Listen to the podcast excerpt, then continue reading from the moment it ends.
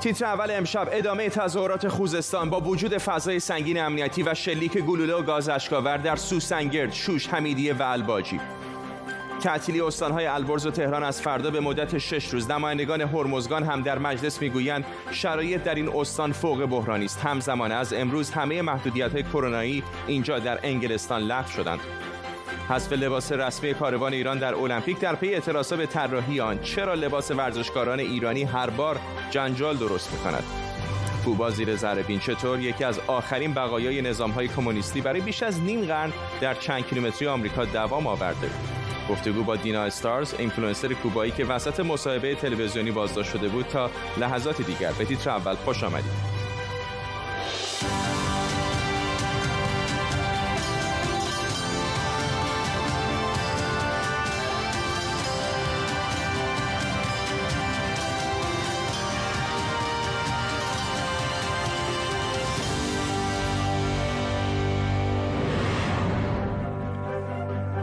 سلام به شما و خوش اومدید اعتراض مردم خوزستان به بی آبی در سوسنگرد، شوش، حمیدی، الباجی و بقیه شهرهای استان ادامه داره. در ویدیوهای منتشر شده نیروهای امنیتی و لباس شخصی ها اقدام به شلیک گلوله و گاز اشکاور به سوی معترضان کردند.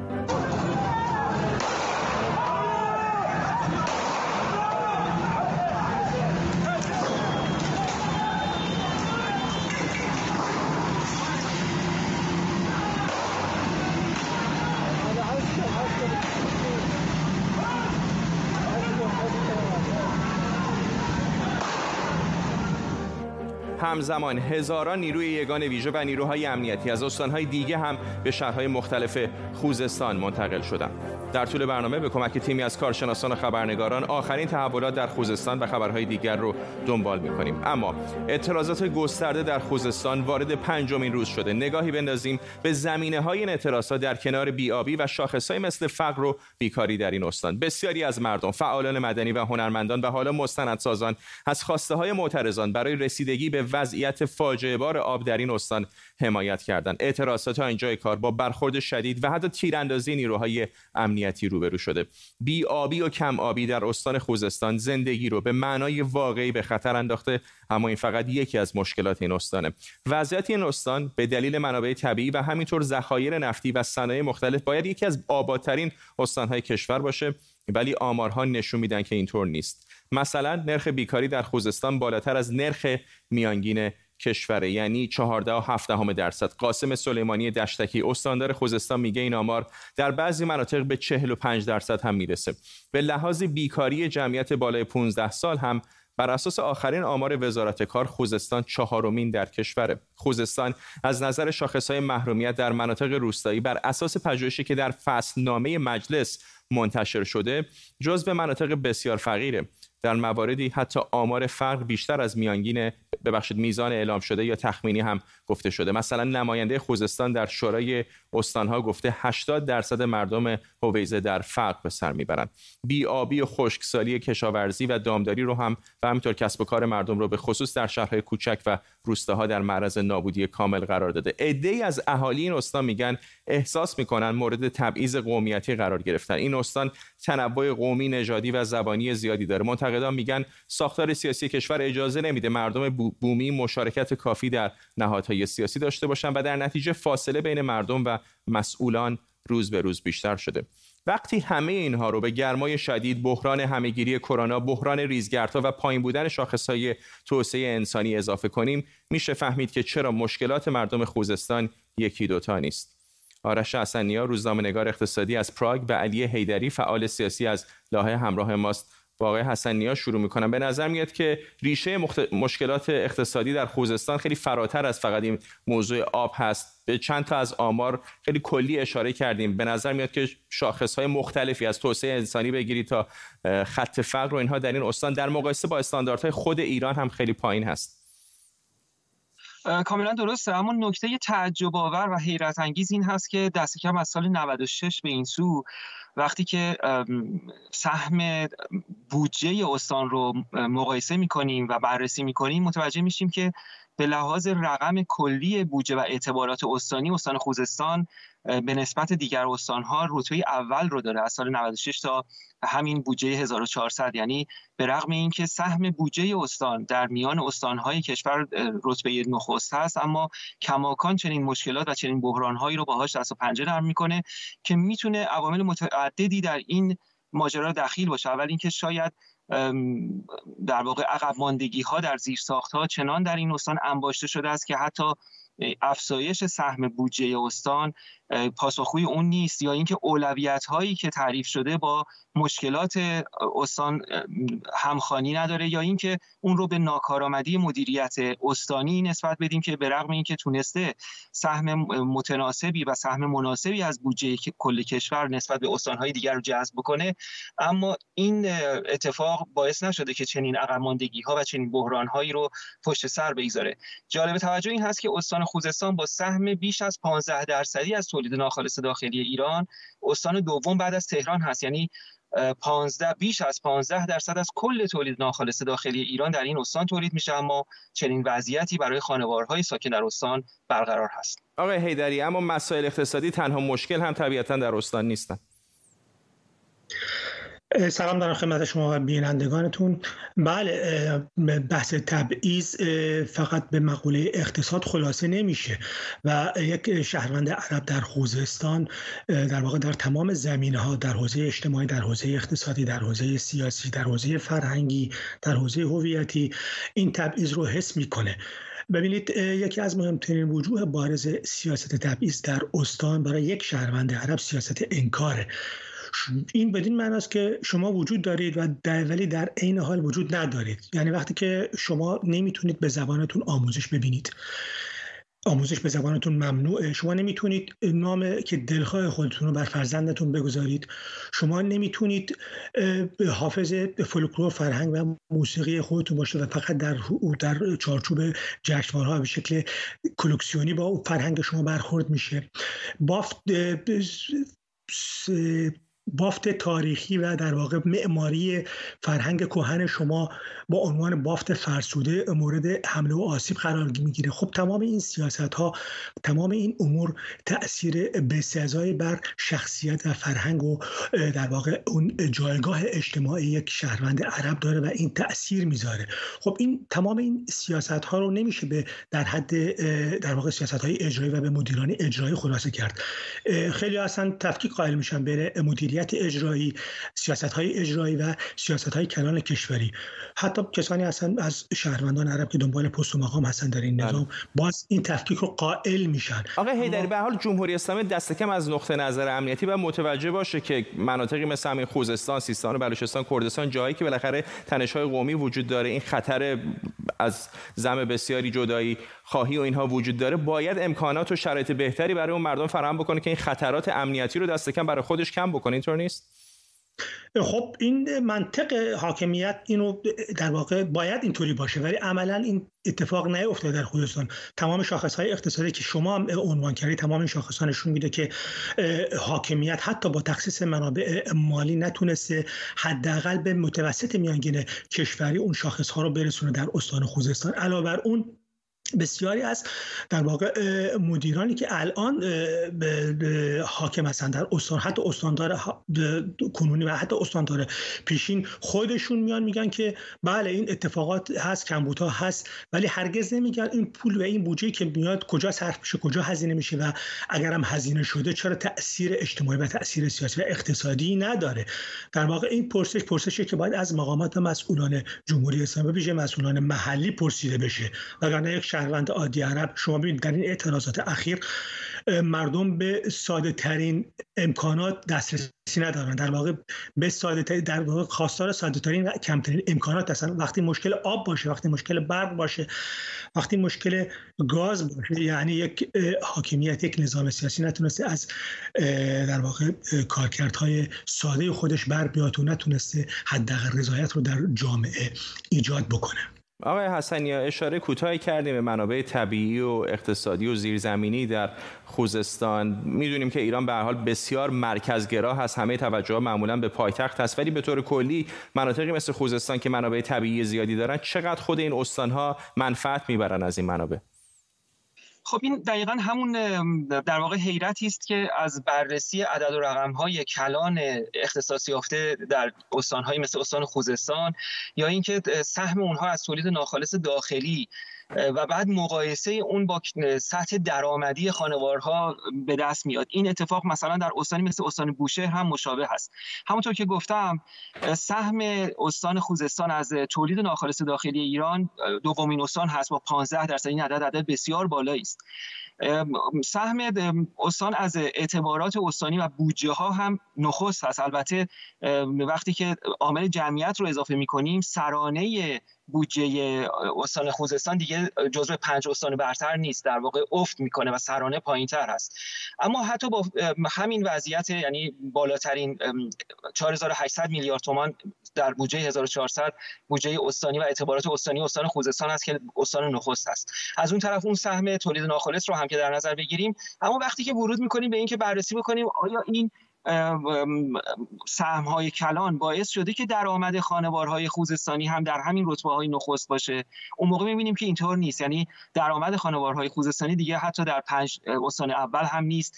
به شدت افت می‌کنه. ضمن اینکه وقتی که بیکاری نگاه می‌کنیم نرخ بیکاری استان خوزستان در همین گزارش فصل بهار 1400 مرکز آمار ایران چهارمین استان با بالاترین نرخ بیکاری در ایران بوده و همه اینها نشون میده که اون درآمد کلان یا اون منابع طبیعی اون سهم از تولید ناخالص داخلی منجر به بهبود وضعیت معیشتی و رفاه خانوار چه در بود درآمد خانوار و چه در بود بیکاری نشده و اونها بهره و سهمی از این منابع و از این سهم ندارند آقایان ممنونم. آرش حسنی روزنامه‌نگار اقتصادی از پراگ و علی حیدری فعال سیاسی از لاهه هلند.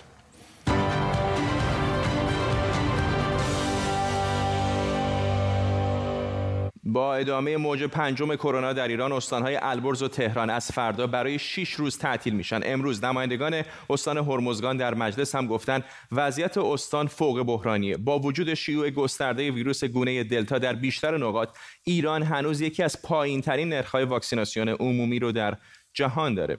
اما همه جای دنیا هم اینجوری نیست که مردم بخوان واکسن بزنن اما درگیر مشکل کمبود واکسن باشن. در فرانسه مخالفان واکسن کرونا هم کم نیستن. این تصاویری که الان پشت سر من دارید می‌بینید مربوط میشه به همین آخر هفته که حدود 100 هزار نفر در اعتراض به قوانین سختگیرانه مقابله با شیوع کرونا و واکسیناسیون اجباری در بعضی اداره ها به خیابون ها آمدن و حتی دو تا مرکز واکسیناسیون رو تخریب کردند تا الان حدود 40 درصد مردم هم هر دو دوز واکسن رو زدن. بعضی کارشناسان در مورد خطر شروع موجی جدید در این کشور هشدار دادند برگردیم همینجا به بریتانیا در انگلیس. بالاخره بعد از مدت‌ها محدودیت‌های ریز و درشت و با واکسیناسیون حدود 68 درصد جمعیت بریتانیا از امروز تمام محدودیت‌های کرونا در انگلستان برداشته شدند الان مردم به هر تعداد می‌تونن با هم ملاقات کنند کلوب‌های شبانه هم باز میشن و تا نیمه شب باز میمونن و کسانی که هر دو نوبت واکسن رو زدن در بازگشت از کشورهای زرد نیازی نیست که خودشون رو ده روز قرنطینه کنن و حتی پوشوندن صورت در اماکن عمومی هم دیگر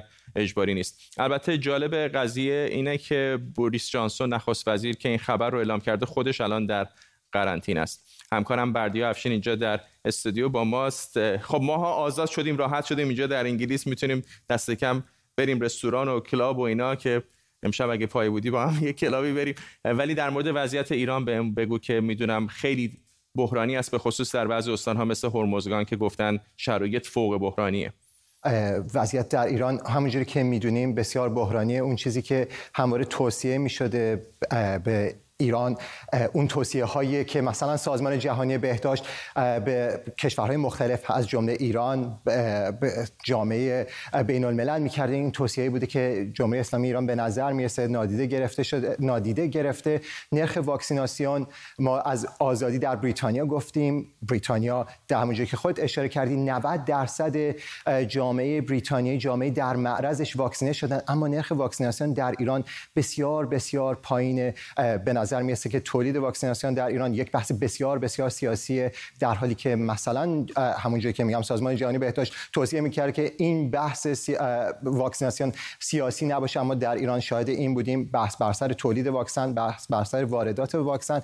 می‌بینیم که بسیار پردردسر بوده برای جمهوری اسلامی ایران. از جمله عمده ترین چیزی که می‌تونست ایران روش سرمایه گذاری کنه اون طرح توزیع منصفانه واکسن از سوی سازمان جهانی بهداشت به کووکس. ولی با توجه به مشکلاتی که می‌دونیم به هر حال ویروس مرز نمی‌شناسه در این گونه نگران کننده بسیار مصری دلتا برای بار اول در هند دیده شد. و اون باعث شده بود که تولید واکسن در بزرگترین کارخونه سرم سازی سرم بزرگترین کارخونه واکسن سازی در هند اونجا متوقف بمونه و برای همین طرح توزیع واکسن سبدی که قرار بود به ایران اختصاص پیدا کنه عملی نشد و این به نگرانی های موجود در ایران اضافه کرد. ممنونم از تو بردی. افشین همکارم اینجا در استودیو با ما. خب از لندن بریم به توکیو. کرونا اما پاش رو به دهکده المپیک هم باز کرده. فقط چهار روز به برگزاری سی و دومین دوره بازی های المپیک باقی مونده که امسال بدون تماشاچی برگزار میشه؟ با مثبت شدن تست کرونا تعدادی از ورزشکاران ساکن دهکده المپیک نگرانی ها از ایمن بودن برگزاری این المپیک هم شدت گرفته. در دهکده المپیک توکیو 11 هزار ورزشکار و هزار ورزشکار و هزاران نفر از همراهانشون سکونت دارند. همکارم توماج طاهباز برامون بیشتر از شرایط توکیو و دهکده المپیک میگه طبیعتا با نزدیک شدن به روزهای برگزاری المپیک و به خصوص در این روزها مهمترین مسئله ای که مورد توجه رسانه های محلی به خصوص در ژاپن قرار می‌گیره مسئله کرونا و تست مثبت بیشمار بیشتری از ورزشکاران. البته با ورود شمار بیشتری از تیم ها از کشورهای مختلف طبیعتا انتظار میره که شمار تست های مثبت هم افزایش پیدا بکنه. با این حال مقام های ژاپنی و مقام های برگزار کننده المپیک میگن که هنوز همچنان درصد کسانی که تستشون مثبت میشه امیدوار کننده است و خیلی نگران کننده نیست. توماس باخ رئیس کمیته بین‌المللی المپیک هم وعده داده قول داده که 85 درصد از بازیکنان در طول در واقع در توکیو واکسینه خواهند بود. نگاهی هم به آمار بکنیم. تازه ترین نظرسنجی ها توسط آساهی شینبون روزنامه آساهی شینبون نشون میده که همچنان 55 درصد شهروندان ژاپنی مخالف برگزاری المپیک هستن. هرچند به المپیک برگزار خواهد شد. 76 درصد آنها هم معتقدند که بازی ها باید بدون بدون هیچ گونه تماشاچی در همه جای ژاپن برگزار بشه و 68 درصد یعنی تقریبا 70 درصد مردم ژاپن معتقدند که این المپیک ایمن نخواهد بود.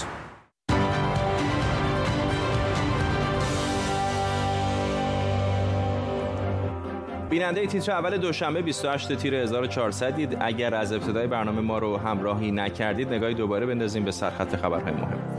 تظاهرات خوزستان با وجود فضای سنگین امنیتی و شلیک گلوله و گاز اشکاور ادامه داره. 130 مستندساز هم در بیانیه از این اعتراضها حمایت کردند.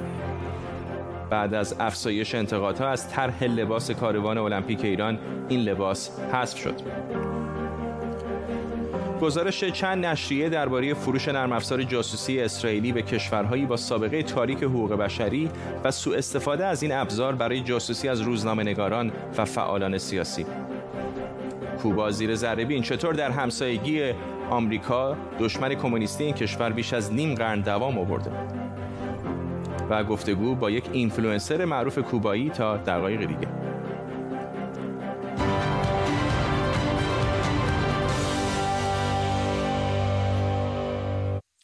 لباس رسمی کاروان ایران از مراسم افتتاحیه المپیک توکیو حذف شد. لباس رسمی تیم المپیک ایران که قبل از اعزام رونمایی شد مثل سالهای قبل با انتقادهای زیادی مواجه شده بود. بعد از این انتقادهای شدید حالا قراره که تیم تیم ایران با لباس و گرمکن ورزشی در رژه مراسم افتتاحیه شرکت کنه. محتاب جمالی طراح لباس از بروکسل با ماست. خانم جمالی اول از همه خیلی کوتاه بگید خودتون طرح لباس تیم ایران رو چطور دیدید؟ واقعا تاسف برانگیزه واقعا ما این خجالت برای تمام ما ایرانی ها یعنی از این بیشتر واقعا نمیشه گفت. خب حالا بریم سر این موضوع که کلا به طور کلی در نقاط مختلف دنیا روال طراحی لباس برای تیم‌های ملی برای تیم‌های المپیک در مراسم این چنینی چطور هست؟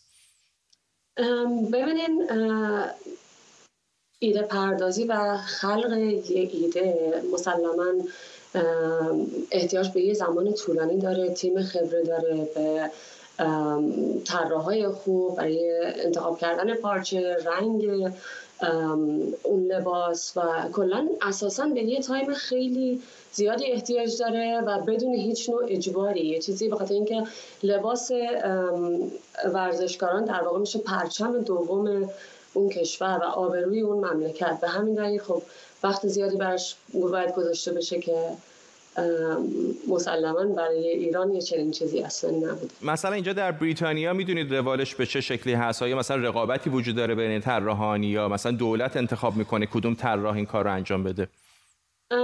مسلما با طراحهای مختلف تماس می‌گیرن. حالا از همون بریتیش فشن کنسال و انتخاب می‌کنن. از بعد از ارائه دادن طرحهاشون انتخاب می‌کنن که چه برندی این وظیفه رو به عهده بگیره. ممنونم از شما محتاب جمالی طراح لباس از بروکسل با ما.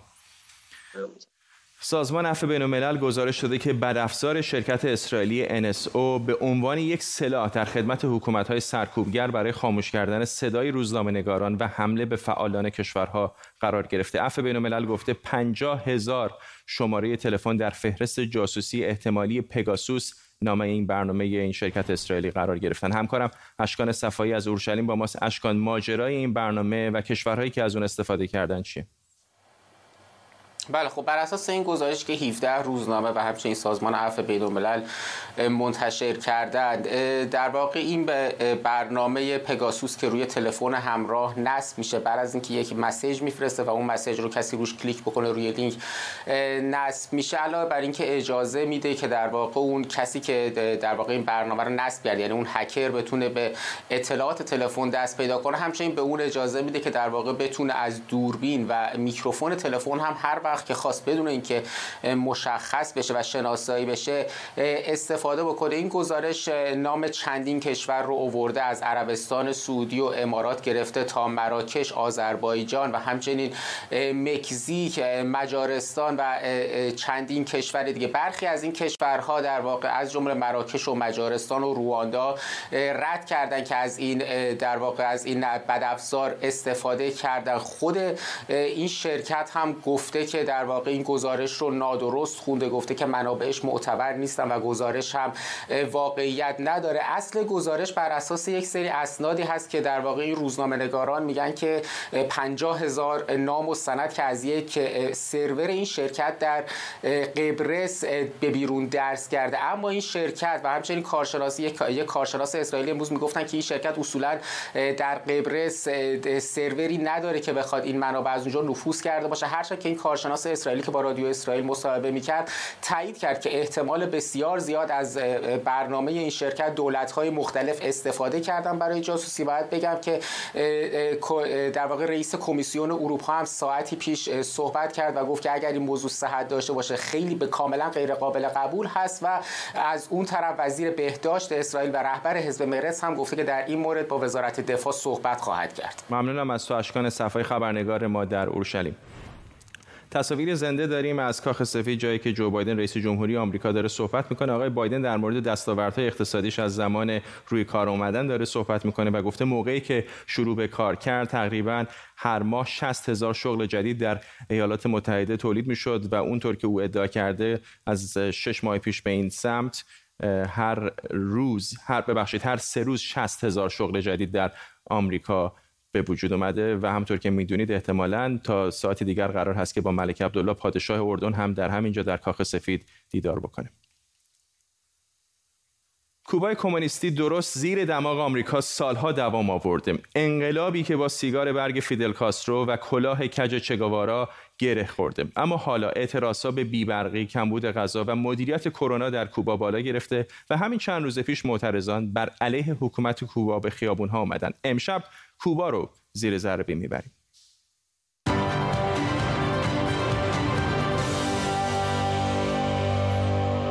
نموداری که الان پشت سر من خواهید دید نشون میده کدام رؤسای جمهور آمریکا و چند بار نتونستند فیدل کاسترو رهبر انقلاب کوبا رو ترور کنند. فابیان اسکالانته رئیس سازمان سری کوبا ادعا کرده آمریکا و مخالفان فیدل کاسترو 634 بار تلاش کردن او رو ترور کنند. اینکه اسکالانته غلو می‌کنه یا نه رو ما نمی‌دونیم اما مدارک CIA نشون میدن که ترور کاسترو در برنامه ایالات متحده بوده البته خیلی از این 634 مورد فقط طرح بودن و دولت آمریکا ازشون خبر نداشته کاسترو اما زنده موند و در نهایت در 90 سالگی به مرگ طبیعی مرد. کریستوف کلم سال 1492 از کشتیش در کوبا پیاده شد و اونجا رو قلمرو پادشاهی اسپانیا اعلام کرد. کوبا سالها محل منازعه کشورهای استعماری بود. سال 1898 طی معاهده پاریس کوبا شد مستعمره تحت الحمایه آمریکا.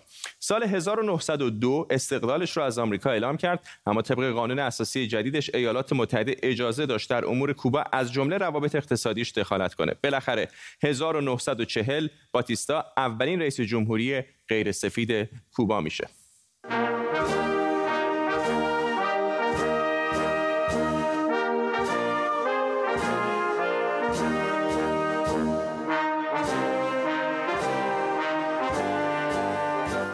باتیستا قانون اساسی جدیدی وضع کرد. همین قانون به او اجازه نمی‌داد بیش از دو دوره رئیس جمهور بشه. 1952 باتیستا دوباره تلاش کرد رئیس جمهوری بشه اما در انتخابات شکست خورد. به همین دلیل کودتا کرد و شد دیکتاتور کوبا و خیلی از قوانین رو باطل کرد. از 1953 شورش و مبارزه علیه باتیستا شروع شد و انقلاب کوبا شب سال نو در 31 دسامبر 1958 به رهبری فیدل کاسترو پیروز شد و رژیم باتیستا که آمریکا هم از کمک به اون دست کشیده بود سرنگون شد.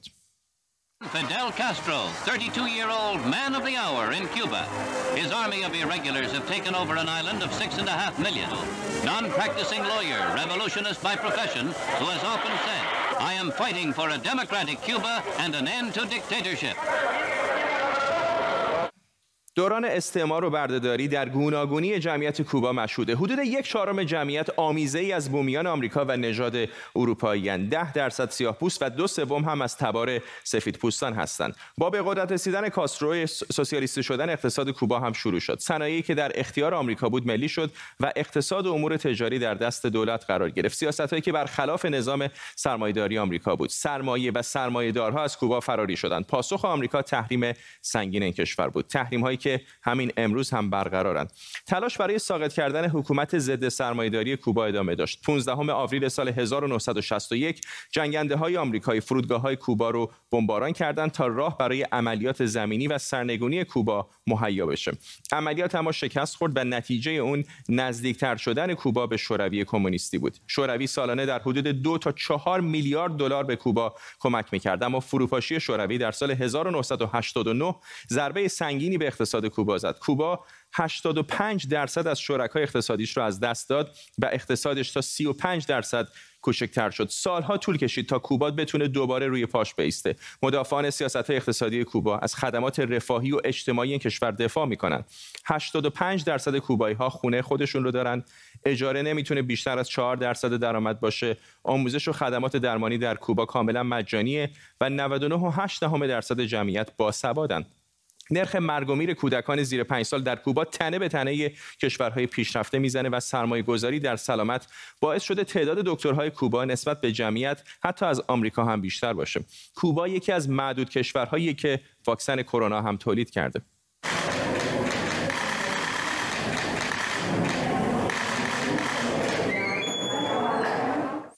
مخالفان اما میگن که شرایط زندگی در کوبا حتی بدتر از سالهای قبل از فروپاشی شورویه. شاخصه ها کوبا رو جزو غیر آزادترین و بسته ترین کشورها می‌دونن. مؤسسه خانه آزادی به آزادی های مدنی در کوبا نمره 12 از 60 و یک از چهل برای آزادی سیاسی داده. این هم امتیاز آزادی به دسترسی اینترنت در کوباست. خانه آزادی در مجموع نمره 22 از 200 رو داده و در زمینه دسترسی به اینترنت کوبا رو کشوری غیر آزاد می‌دونه.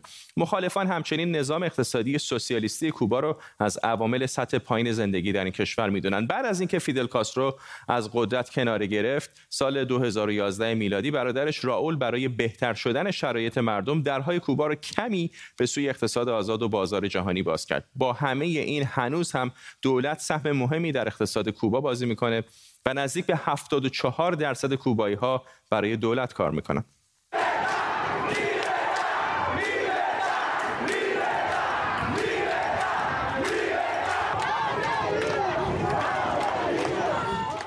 تظاهرات روزهای اخیر در کوبا از سال 1994 تا الان بی سابقه بوده. اما چه شده؟ در کشوری که سالهاست سطح زندگی پایینه و فقر اگر هم از در و دیوار شهر پیدا بود اما بین همه مساوی تقسیم شده بود مردم دست به چنین تظاهراتی زدند.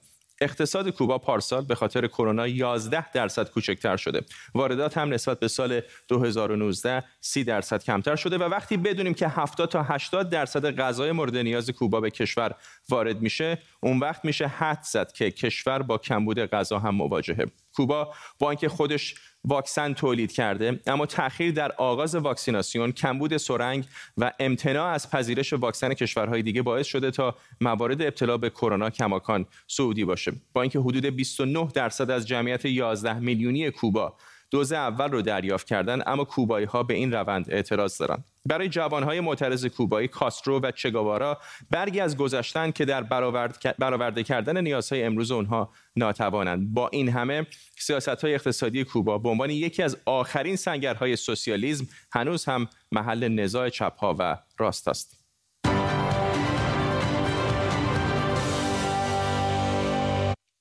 اگه یادتون باشه چند روز پیش به شما تصویری نشون دادیم از بازداشت یک اینفلوئنسر کوبایی در خانش این لحظه بازداشت دینا استارزه که وسط مصاحبه اسکایپی با یه شبکه اسپانیایی دستگیر شد. ¿Está fuera la seguridad? Tengo que salir. ¿Te están llamando? Voy a dejar a mi amiga aquí. Sí, sal, sal, nos quedamos en espera aquí. La, van a detener en directo. این لحظه ورود نیروهای امنیتی کوبایی به خانه خانم استارز خانم استارز حالا البته آزاد شده و از چهارشنبه هم دسترسی به اینترنت در کوبا کم و بیش به حالت قبل برگشته. با او گفتگویی کردم و درباره بازداشتش و شرایط فعلی کوبا ازش پرسیدم. ترسیده بودم چون نمی‌دونستم بیرون چه اتفاقی داره میافته. از این میترسیدم که مادرم و خانوادم چه واکنشی به اخبار نشون میدن. من رو به خاطر تشویق به فعالیت غیرقانونی یعنی سازماندهی تظاهرات دستگیر کردن. اگرچه تظاهرات مسالمت آمیز بود و من از طریق شبکه های اجتماعی فعالیت می‌کردم. کوبا قطعا دچار مشکله. سکوت وحشتناکی تو خیابونا حاکمه. ما هرگز فکر نمی کردیم رفتن به خیابونا برای سر دادن فریاد آزادی انقدر خطرناک باشه. فکر می‌کنم الان مهمترین چیز برای ما بازگردوندن 300 نفریه که ناپدید یا دستگیر شدن. ادالتی فاحشی در حق اونایی که زندانی شدن صورت گرفته. ما خواهان آزادی کامل اونا هستیم. من همچنین فکر می‌کنم کوبایی ها از تغییر و تحولاتی که می‌تونه با دستیابی ما به آزادی به وجود بیاد میترسن و نگرانن که وضعیت بدتر بشه.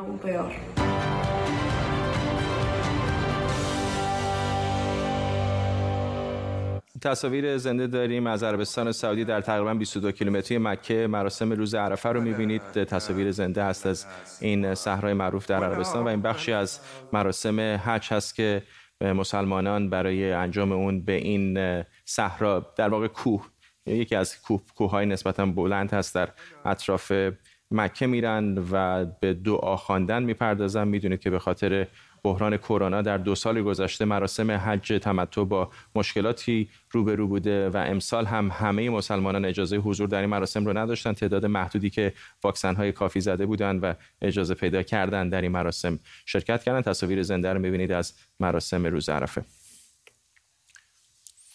جو بایدن رئیس جمهوری آمریکا در کاخ سفید میزبان ملک عبدالله دوم پادشاه اردن خواهد بود. پادشاه اردن نخستین رهبر خاورمیانه است که با بایدن دیدار می‌کنه. قرار طرفین درباره مسائل دو جانبه و آخرین تحولات خاورمیانه و مذاکرات صلح اسرائیل و فلسطینی ها گفتگو کنند. همکارم آرش علایی از واشنگتن با ماست. آرش همین الان اتفاقا آقای بایدن داشت سخنرانی می‌کرد و همین الان کنفرانس مطبوعاتی رو ترک کرد به گمانم داره میره تا از پادشاه اردن میزبانی بکنه. در مورد این سفر بگو سفری طبیعتا مهم هست. اولین رهبر خاور میانه ای هست که با رئیس جمهوری آمریکا دیدار می‌کنه. بله فرداد و دو طرف من الان تحلیلگرای شبکه های مختلف آمریکایی دارن. صحبت های بایدن رو همین الان تحلیل می‌کنن. برای من یعنی صداشون رو میشنوید دارن. در واقع همون کاری انجام میدن که من دارم انجام میدم. ساعت دو و بعد از به وقت محلی یعنی دو نیم ساعت دیگه. ملک عبدالله دوم در کاخ سفید با آقای بایدن و همطور همینطور با وزیر امور خارجه آمریکا آنتونی بلینکن دیدار خواهد کرد. داستان این است که یک هفته پیش مطبوعات اسرائیلی خبر دادن که نخست وزیر اسرائیل نفتانی بنت به صورت مخفیانه سفر کرده بوده به عمان پایتخت اردن و با ملک عبدالله دیدار داشته و این ملاقات الان پس از اونی هم انجام میشه که ملک عبدالله هفته قبلش هم با جنرال سیسی از مصر و نخست وزیر عراق دیدار داشته. بنابراین اومدنش به کاخ سفید پس از تحرکات بسیار زیادی در منطقه است. آرش هستی می‌خوام اینم ازت بپرسم. گزارشی در وال استریت جورنال منتشر شده مبنی بر اینکه ایالات متحده دنبال تحریم های جدید نفتی علیه ایران هست. بله نیم ساعت دیگه کنفرانس خبری کاخ سفید شروع میشه. من سعی می‌کنم در این کنفرانس حضور داشته باشم. اما داستان این است که وال جورنال میگه که دولت آمریکا در حال بررسی گزینه‌هایی است.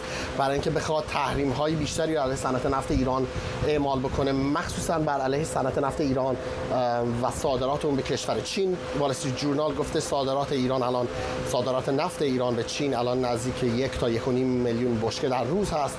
و تقریبا چیز زیادی هم از اقتصاد ایران دیگه نمونده که تحریم نشده باشه.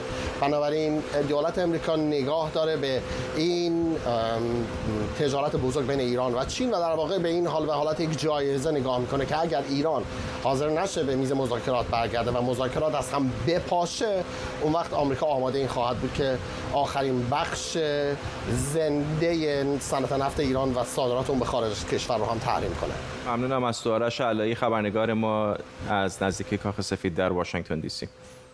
مصطفی الکاظمی نخست وزیر عراق گفته ایرانی ها در عراق نفوذ دارند اما بخشی از این نفوذ به دلیل نگرانی از حضور ایالات متحده و نقش آمریکا در عراق الکاظمی که در آستانه سفر به آمریکاست در ادامه گفته عراق به دنبال رابطه استراتژیک و درازمدت با ایالات متحده است. الکاظمی همینطور گفته ما با ایرانی ها گفتگو می‌کنیم چون عراق نیاز مبرمی به ثبات داره. علی صدزاده تحلیلگر مسائل خاورمیانه از فرانکفورت با ماست. آقای صدزاده اگر بخوایم ترجمه بکنیم حرفای او رو برداشت شما چه هست؟ اون در موقعیت دشواری قرار داره بین آمریکا و ایران. ترجمهش اینه که ما مجبوریم با ایران رابطه برقرار کنیم. مایل نیستیم چندون چون در همین مسابقه که شما گفتید که با الحدث انجام داده به تلویزیون الحدث اونجا خیلی دقیق گفته گفته عربستان سعودی دوست ماست و شخص محمد بن سلمان دوست ماست دوست شخصی منه و روابط با عربستان برای ما حیاتی است. ولی روابط با ایران بر اساس نیازیه که داریم یعنی همجواری ما و نفوذ ایران در اونجاست. در این حال اشاره کردی که بخشی از هشت و شعبی که تحت نفوذ ایران هست.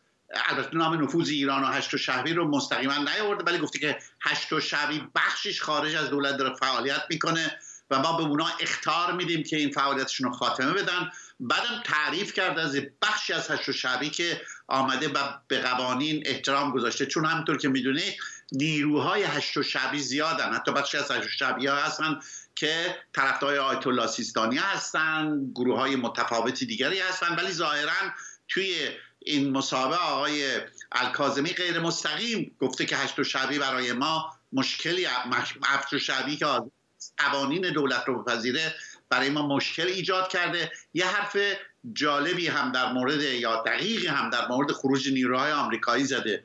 گفته اون بخشی از نیروهای آمریکایی که در مبارزه مستقیم شرکت می‌کنن به جنگجویان آمریکایی میرن.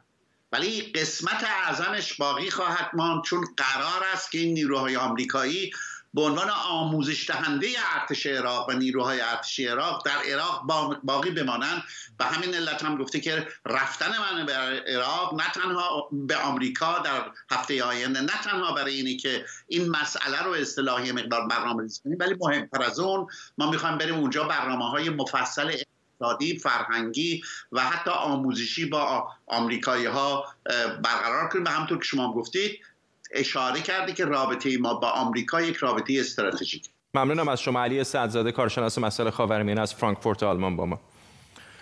خب از عراق بریم به افغانستان. روزنامه جمهوری اسلامی گزارش داده که یک گروه شبه نظامی با نام هشتل شیعی برای مقابله با گروه طالبان در افغانستان به پا خواسته. گفته شده این گروه در شهر کابل اعلام موجودیت کرده. از طرف دیگه قاسم وفایی زاده سرپرست وزارت فرهنگ افغانستان هم این خبر رو توته و شایعه سازی دولت ایران خونده که موجب به گفته او پیچیده تر کردن ابعاد جنگ در افغانستان میشه. او گفته لازم نیست دولت ایران به تفرقه شیعه و سنی در افغانستان دامن بزنه.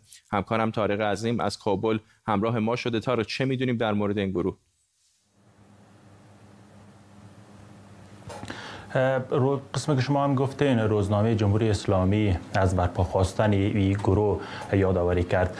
ظاهرا گزارش های وجود داره. کسی به نام سید حسین حیدری کسی که گفته میشه فرماندی گروه را بر داره از ایجاد این گروه ابراز به اطلاعی کرده. همینطور واکنش های مقامات حکومتی افغانستان هم وجود داشته. شاه حسین مرتضوی مشاور فرنگی رئیس جمهور در یک پیام کوتاه فیزیک فیسبوکی نوشته شیطنت ممنوع ایران از یک طرف در پی قباحت زدایی طالبان است و از طرف دیگه هم در صدد ایجاد فتنه است. و او آقای مرتضوی گفته که افغانستان هیچگاه به جنگ های لیبیا و به جنگ های عراق و سوریه بر نمیگرده و افغانستان بستر بسیار مناسب است برای همدیگر پذیری اسلامی.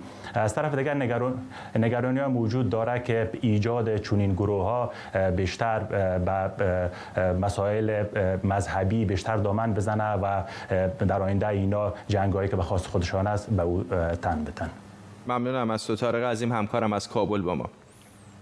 تصاویر زنده داریم از دفتر نخست وزیری جایی که بوریس جانسون در حال صحبت هست. همطور که پیشتر هم بهتون گفتم از امروز دست کم اینجا در انگلستان محدودیت های کرونایی به طور کامل لغو شدن. هرچند خود بوریس جانسون نخست وزیر بریتانیا به خاطر اینکه یکی از وزرای کشور در واقع وزیر بهداشت به بیماری کرونا مبتلا شده در حال حاضر خودش رو قرنطینه کرده و این کنفرانس مطبوعاتی هم به صورت راه دور داره با خبرنگاران برگزار میشه. از اینجا در لندن بریم به خاورمیانه در مکه. تصاویر زنده رو می‌بینید از مراسم روز عرفه. زائران مسلمان در این بعد ظهر عربستان سعودی به این کوه در 22 کیلومتری مکه رفتن.